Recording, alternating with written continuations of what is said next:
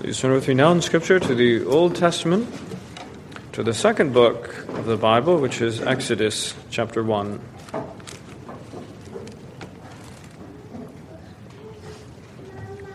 Exodus chapter 1, beginning in verse 1. Now, these are the names of the children of Israel who came to Egypt. Each man and his household came with Jacob Reuben, Simeon, Levi, and Judah, Issachar, Zebulun, and Benjamin, Dan, Naphtali, Gad, and Asher. All those who were descendants of Jacob were seventy persons, for Joseph was in Egypt already. And Joseph died, all his brothers, and all that generation. But the children of Israel were fruitful and increased abundantly, multiplied and grew exceedingly mighty, and the land was filled with them. Now there arose a new king over Egypt who did not know Joseph. And he said to his people, Look, the people of the children of Israel are more and mightier than we. Come, let us deal shrewdly with them, lest they multiply and it happened in the event of war that they also join our enemies and fight against us, and so go up out of the land. Therefore they set taskmasters over them to afflict them for their, with their burdens. And they built for Pharaoh supply cities, Pithom and Ramses. But the more they afflicted them, the more they multiplied and grew. And they were in dread of the children of Israel. Let us pray. Gracious Heavenly Father, as we embark in this great book, how we pray that we would do so with your blessing. How we pray, Heavenly Father, that all the riches, all the blessing, all the things that you would have us to see, both of the glory of the triune God and, Lord, of this wonderful picture of Christ as our Redeemer and of the wonderful redemption secured by him. Heavenly Father, we pray, Lord, that you would open our eyes and our ears our minds and our hearts to receive all these things, that you yourself would make it clear to us and bless us in it. We ask this in Christ's name. Amen. So, tonight we begin a new series in the book of Exodus. Now, as you know, Moses wrote five books, not one. He wrote the whole Pentateuch. And therefore, the context of this second book of Moses is the first book of Moses, all that is in Genesis.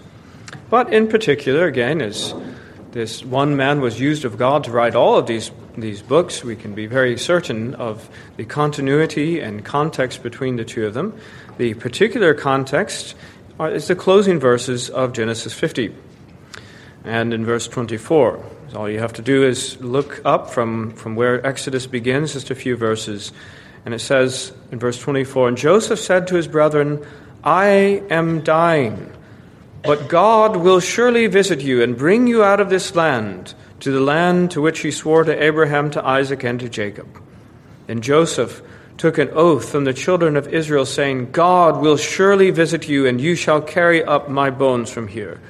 So Joseph died, being 110 years old, and they embalmed him, and he was put in a coffin in Egypt. And that's the last word of the book of Genesis, a book of beginnings, the, the book that begins with the creation of the entire universe. It ends with a death, with a man being put into a coffin in Egypt. But thankfully, that is not the last word. That is not the end of the story. It is merely the context, rather, for our story in Egypt. Because, as I say, the time of his death, it's a bit curious the way he said this God will surely visit you. They were in no great need at the moment. This was their place of refuge, actually. They had come here from in a, being in a terrible situation, of being in a great famine, and they came to Egypt, and this was a place of refuge.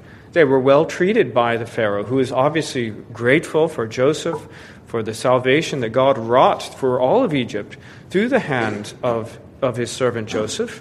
And for his sake, he blessed those people. He gave them to be in the best of the land, the land of Goshen, according to their choice, and, and everything was fine. But Joseph, being a prophet, prophet of God, he prophesied what would happen. And of course, even though that things were fine for the moment, this is surely not where God would have them to remain, because God had promised them the promised land, right? The land of Canaan, not the land of Egypt. And in order for God to make good upon that, all of his promises, two things were going to have to happen.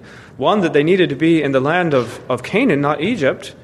And the other is that they would need to be blessed and grow a number exceedingly, because that was also the promise that he made to Abraham. Now, in this, now we begin this, this great story, this epic adventure of, of the Exodus. And as we begin now in, in the book of Exodus, as with so many of the major books of the Bible, it begins with a genealogy and the names of the 12 patriarchs. And the point is not just to tell us about uh, these people, but to make the point that there were very few in number. They didn't start out with a huge number. And through this, we have a brief recounting of, of how it was that the covenant people came to sojourn in this foreign land of Egypt.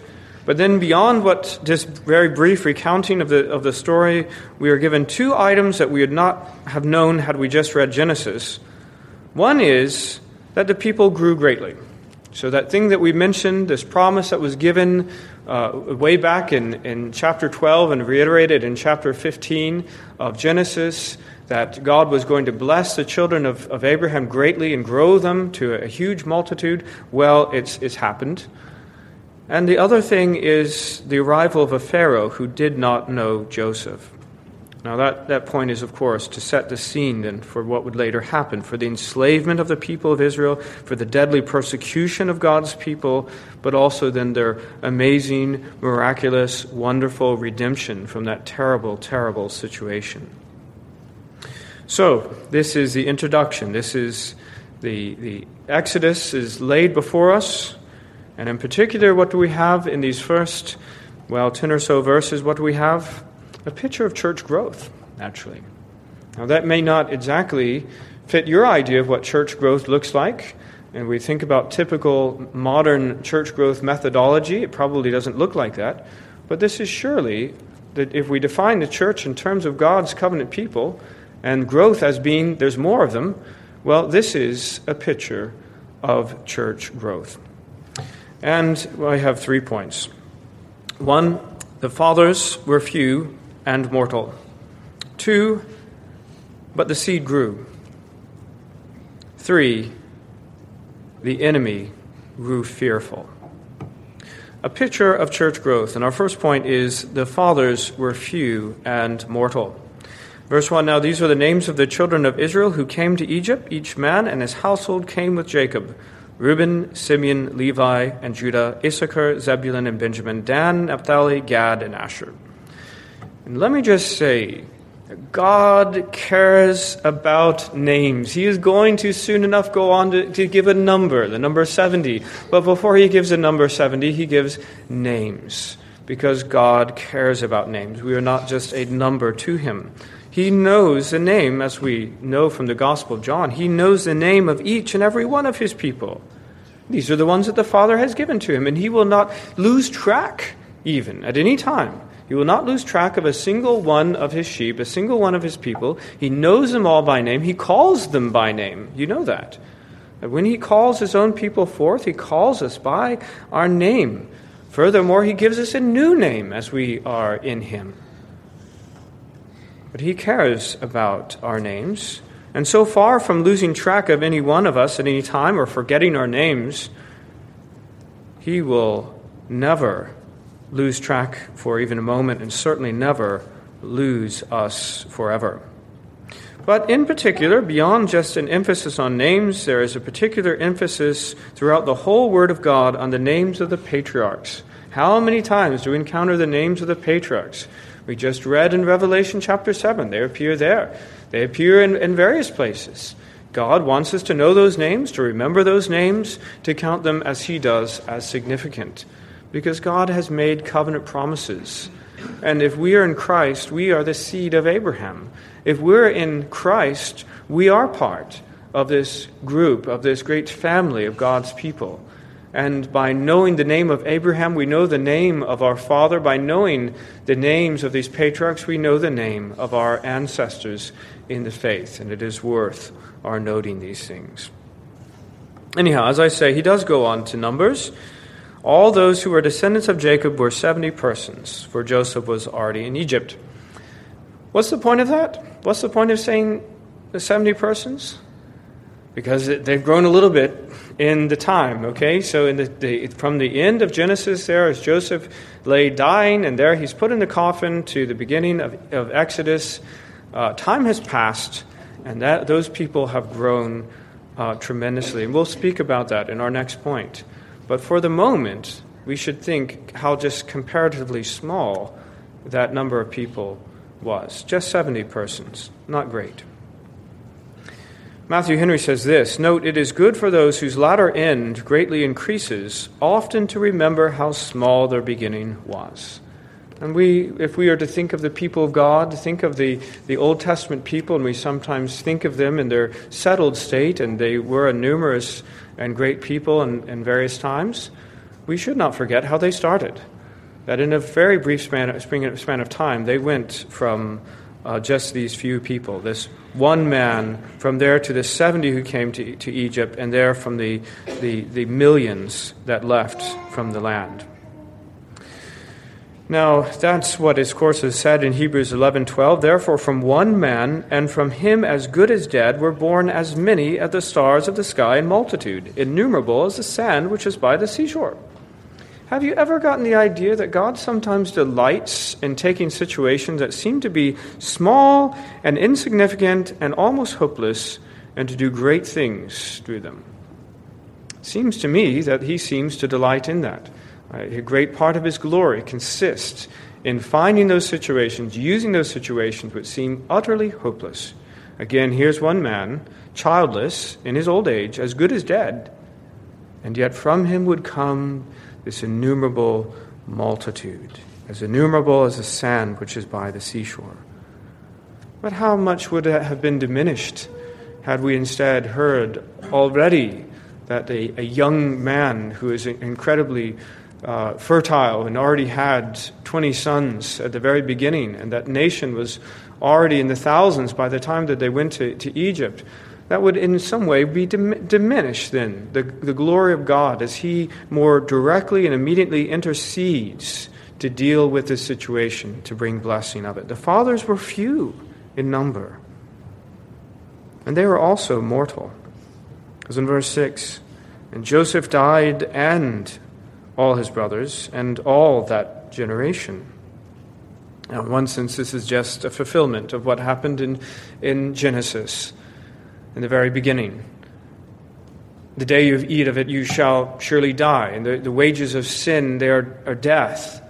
And with very few exceptions, in every last person, because we are sinners, we will surely die. And the fact that Joseph died, and the fact that his brothers died, and the fact that all that generation died actually just confirm what God had said at the beginning of the previous book.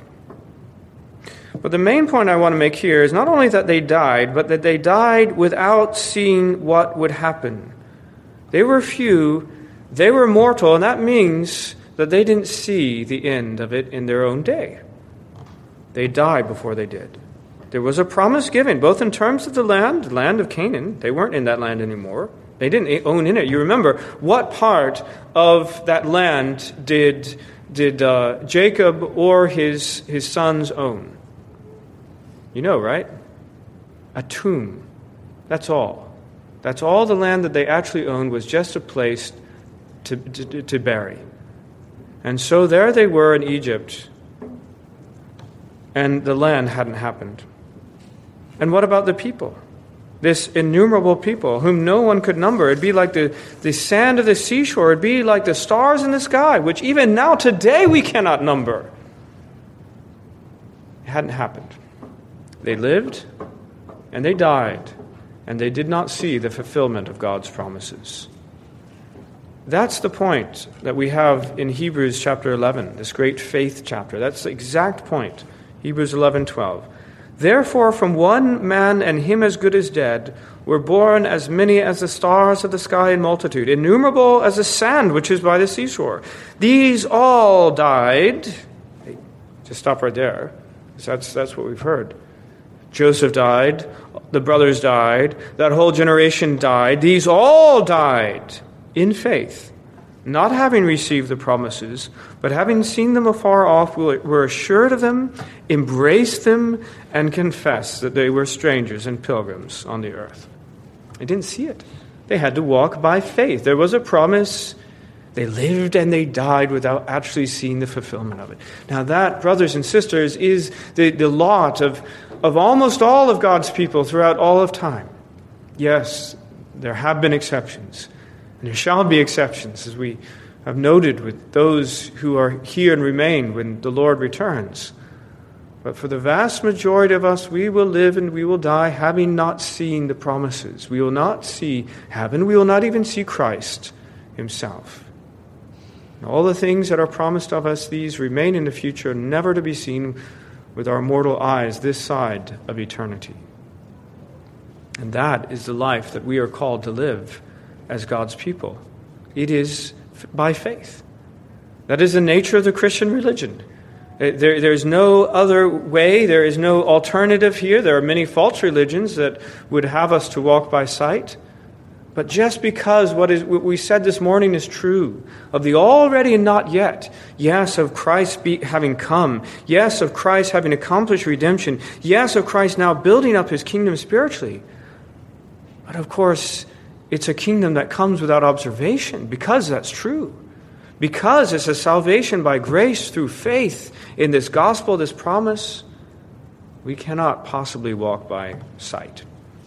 We must be content to live and to die not having seen the fulfillment of God's good promises to us.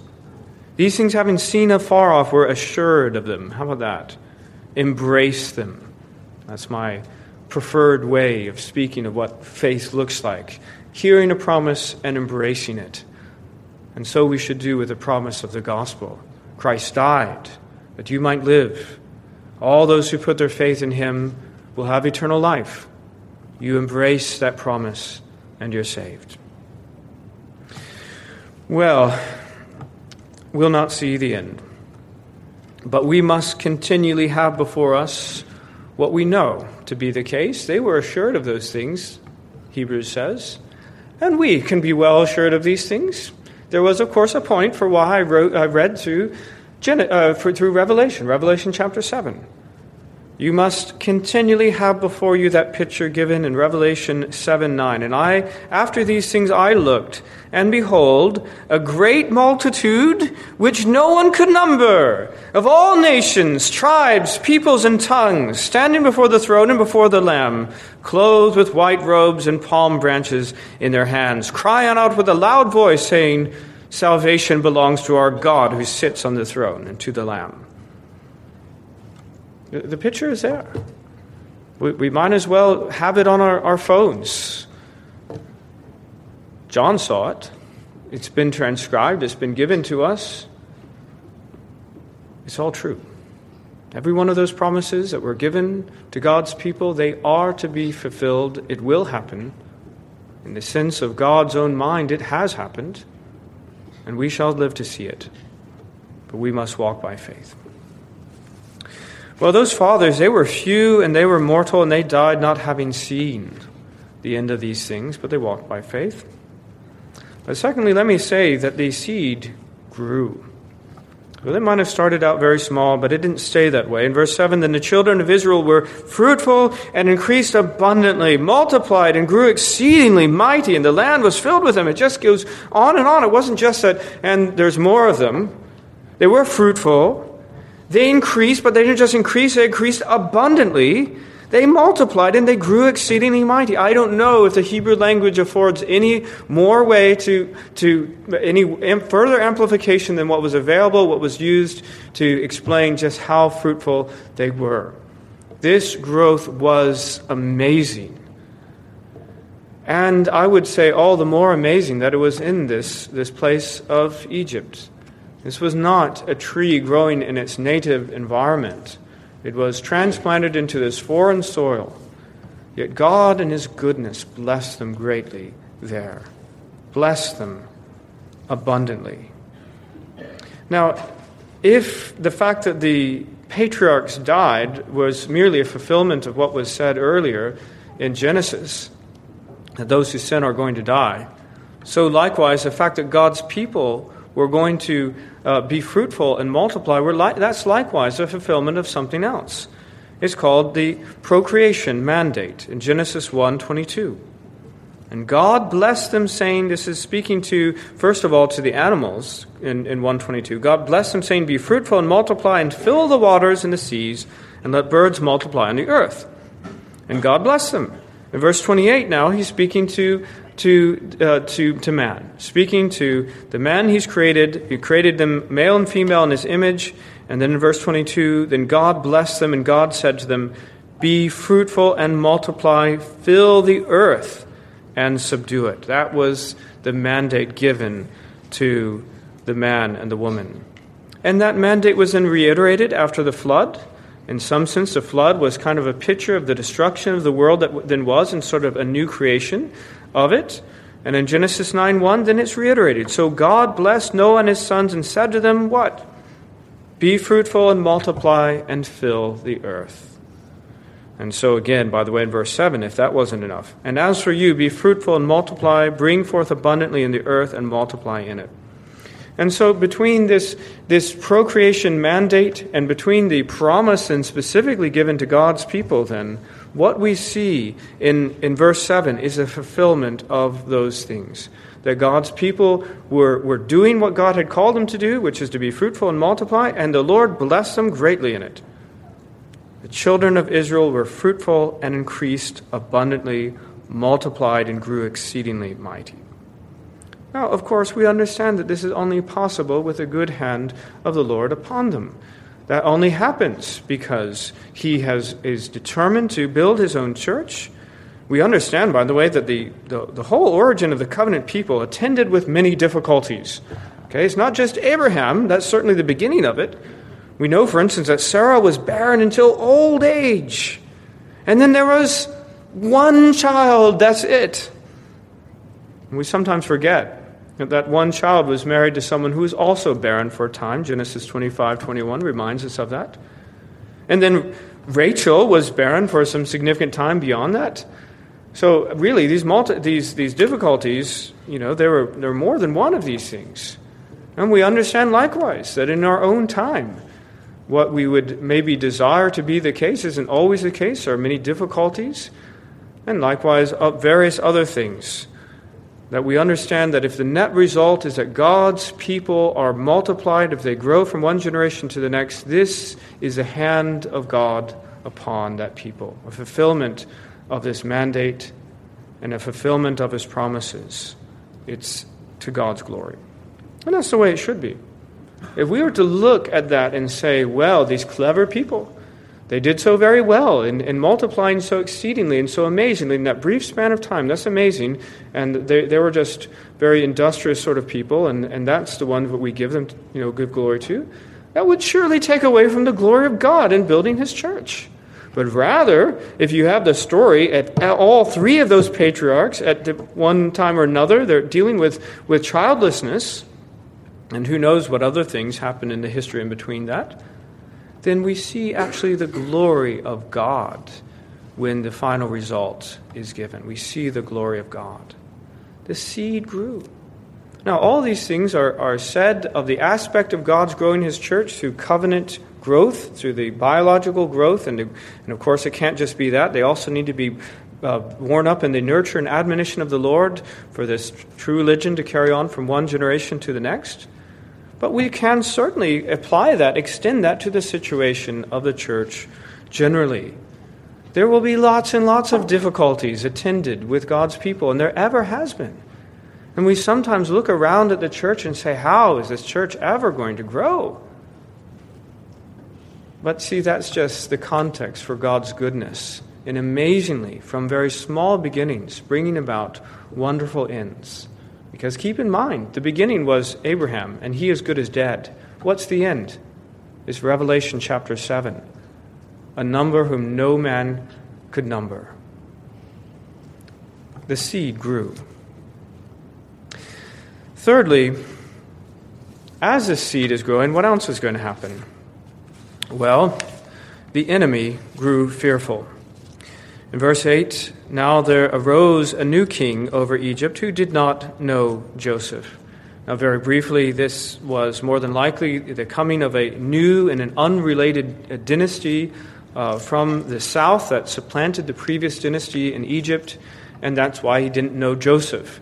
If it was merely a descendant of the original uh, Pharaoh that uh, Joseph served, then, then he would have known. But no, this is probably this new and unrelated dynasty that has arisen.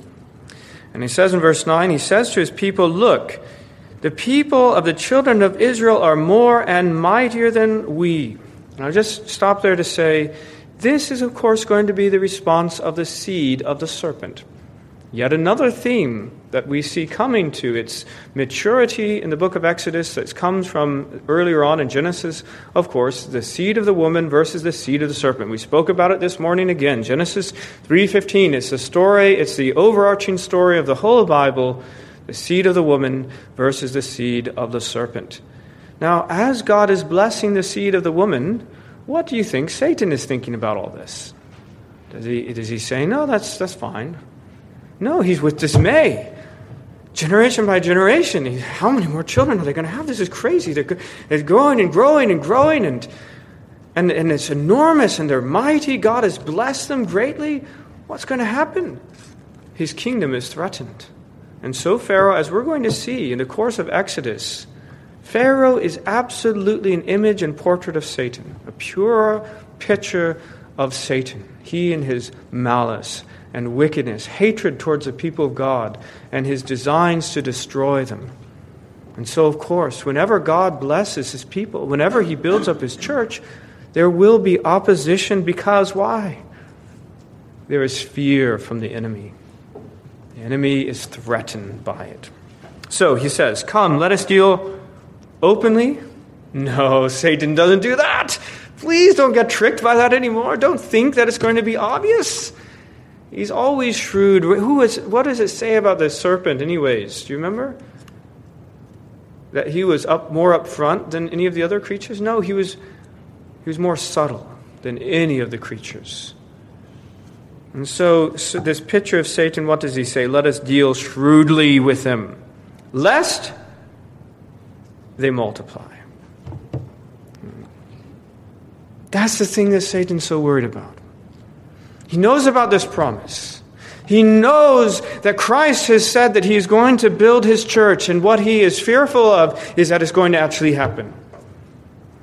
And all that he does is in fear and in desire to keep that from happening, lest they multiply. The very thing that Christ intends for his church, the very thing that we, we look back and we say this is amazing blessing of God, this is what brings fear and je- enmity and hatred and jealousy. And he wants, like anything, to make sure that the church of God does not multiply. And he deals shrewdly with them. Well, lest they multiply and it happen in the event of war, and they also join our enemies and fight against us, and so go up out of the land. So there's actually a couple different things, a few different things that he's worried about. He's worried about them multiplying, and he's worried about them joining his enemies. Well, that's pretty self evident because, of course, they are enemies, aren't they? He certainly made himself to be enemies. He doesn't want, therefore, to, to, to face such a mighty host. But thirdly, lest they go up out of the land, you see. He does not want them. He doesn't want them to grow, but on the other hand, he doesn't want them to escape either. Brothers and sisters, isn't this such a perfect picture of Satan? This is exactly what he wants.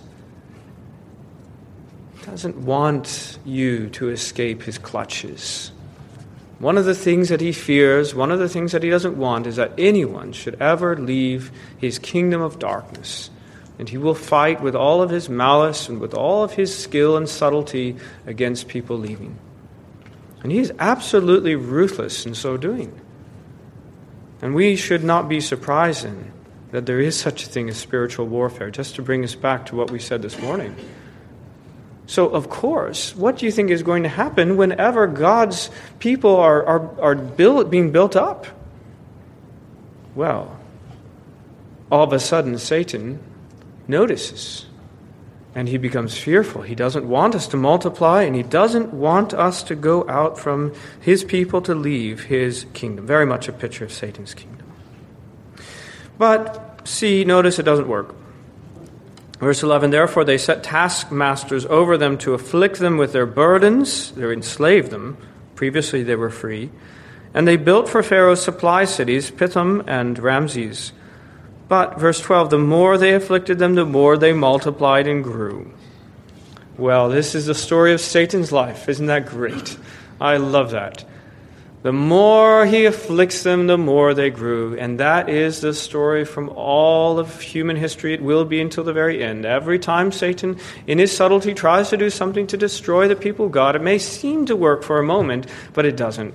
It doesn't work out for him because God, who is sovereign, God, who is more wise, infinitely wise, turns these things actually in various ways that we can't even fathom sometimes, turns them to his own advantage to build up his people. The more they afflicted them, the more they multiplied and grew. And that is a wonderful promise to us. That is a wonderful thing to hold in our hearts that yes, there will be spiritual warfare. Yes, Satan is going to be subtle. Yes, Satan is going to try to go after us. But isn't it wonderful to know that that's not going to thwart God's promises ultimately? That actually, he's going to use them to his own benefit and to the thwarting and ultimate destruction of the enemy Satan. And what's the result of that? They try, they fail, doesn't work. They even grow more and more they were in dread of the children of Israel. So, first, there's just the implication of fear as this growing, this threat is, is growing in the mind and the horizon of, of Pharaoh, this picture of Satan. And then as they try to afflict them and what they're trying doesn't work, now they're in dread of these people. Brothers and sisters, I want us to understand, I want you to remember lest we be fearful of Satan. We are never told to be fearful of Satan. We should respect his power and the threat that he represents. We should be aware of him. We should not speak lightly of him. But we are never told to fear him. What you need to understand is that he fears us. We do not say that in a, in a, in a, flippant way. We do not say that in a prideful way. And we certainly don't say it individually. He's not afraid of me. He's not afraid of you. But he is afraid of us, God's covenant people, because the more he afflicts us, the more we grow. The more that God shows his mighty power and he is defeated again and again and again. And they were in dread of the children of Israel. Well, this is a picture of church growth. This is the origin of it. A very small people. They were few. They were mortal. They died soon enough. But God blessed them, blessed them greatly. They grew mighty. And what do you think happens along with it? It arouses the attention and opposition of the enemy. That's a picture of what church growth looks like. How do we apply this to ourselves? First of all, we should know that this generation will soon die. It's a very stark statement. That whole generation died. Now, they were extremely long lived by our standards, right? All of them lived to be over 100. Most of the patriarchs, 120. In Joseph's case, he, was, he, was, he kind of died young relative to the others, 110. But soon enough, they died. And even as we give thanks for the seven years that God has thus far given to the church, what can we say?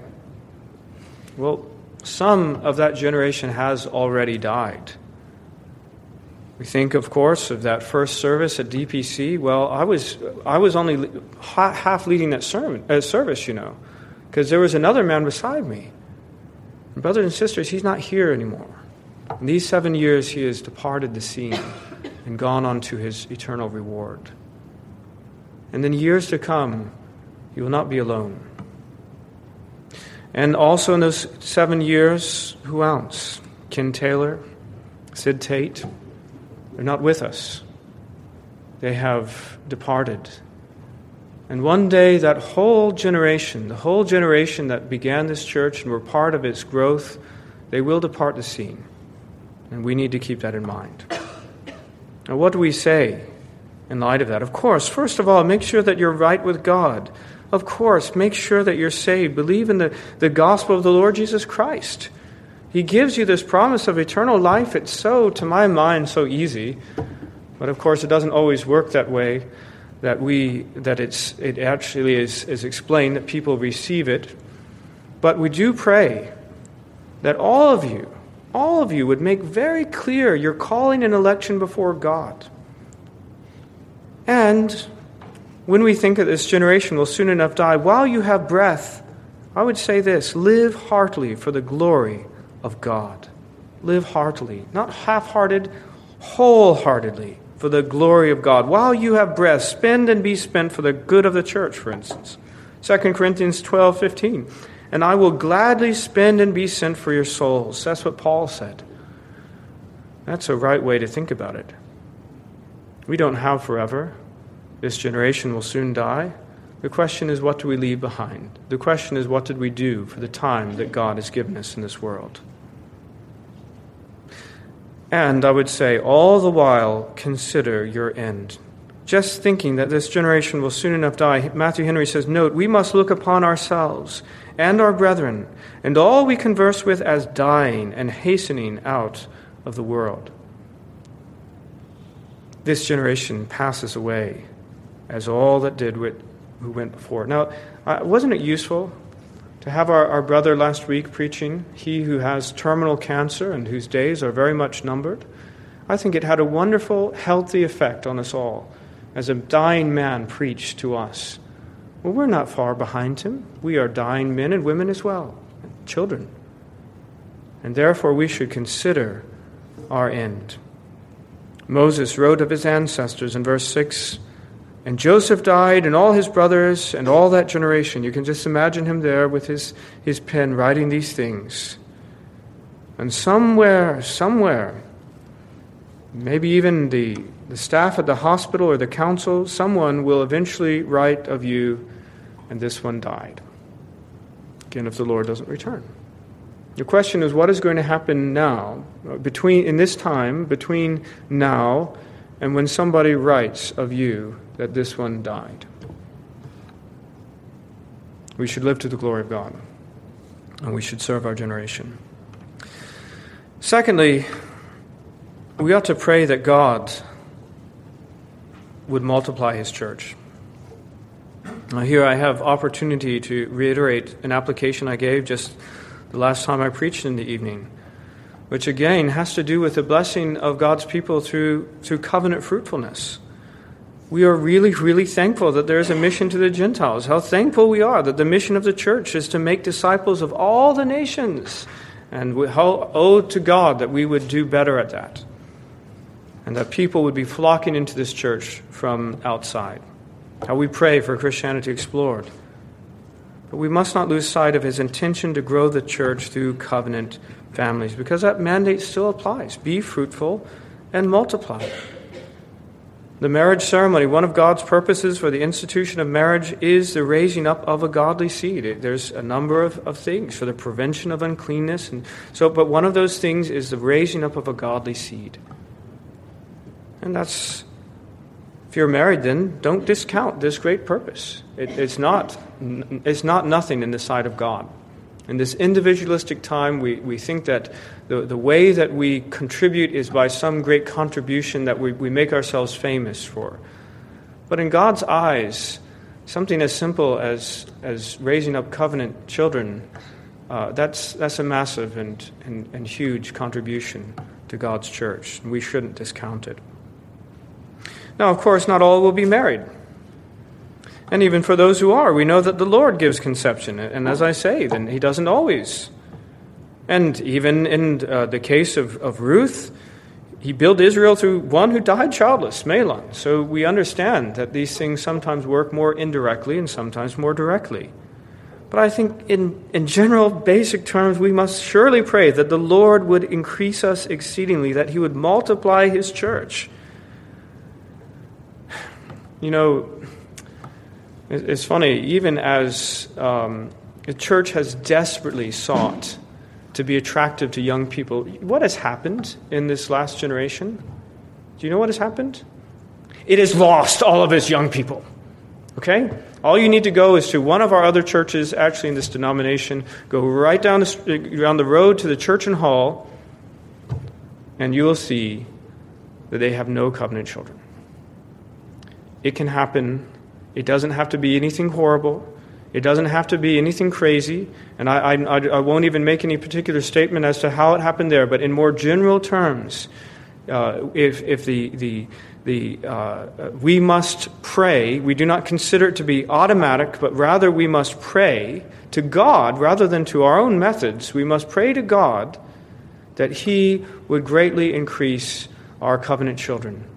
Not only that we'd have them, but that they'd be brought up and, and solid in the nurture and admonition of the Lord, prepared to teach their own children in this one holy faith. We must pray that God would build up His church through covenant faithfulness. This generation is going to die. How many do we have today? Any guesses? What was it this morning? 70 this morning, 50 this afternoon. Did you say 70? Yeah. That's interesting. 70.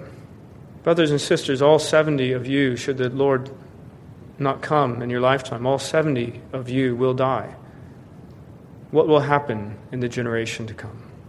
What we pray is that God would continue to build up his church. Well, thirdly, of course, we must look to the redemption. Because what we can be certain of, as we saw this morning, is spiritual warfare. What we can be certain of is that if God does bless this church and bless us personally, that there will be persecution, there will be opposition from Satan. And wonderful thing this puts our mind on our Redeemer, the Lord Jesus Christ.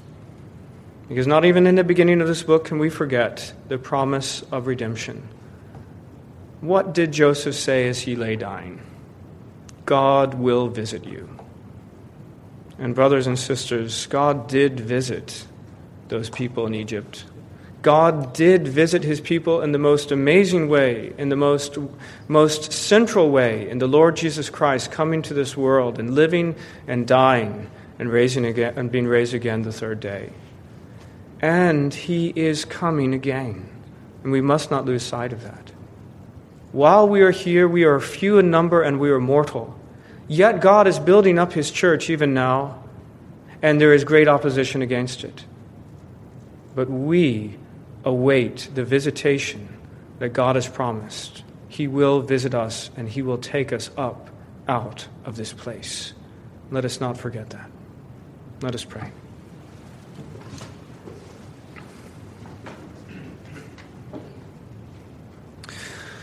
Heavenly Father, we are thankful indeed for your goodness to us. Thankful indeed for the goodness of your people. If we knew nothing else, Lord, other than the fact that you blessed your people in times past. we know nothing else but what your dealings were with the people in the books of Genesis and Exodus, we would have every reason to give eternal thanks and praise to you. But Lord, we know that to that we can add our own stories, we can add our own thanksgiving and personal knowledge of your covenant faithfulness to us. Heavenly Father, we know that we are few in number. We know that we are mortal. We know, Heavenly Father, that we in various ways are prevented, whether from our life circumstances, whether from our age, whether from our own limitations and sin, and all of these things, we, it seems like we have so little to contribute to the larger picture. But, Heavenly Father, we know that you have more than once demonstrated that you are able to use even the weakest and the smallest, and in fact, you delight.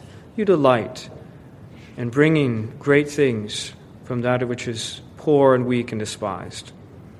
And so, Heavenly Father, how we pray, Lord, that you would indeed take the 70 persons that we had this morning and you would make a great and innumerable company from them in the years to come.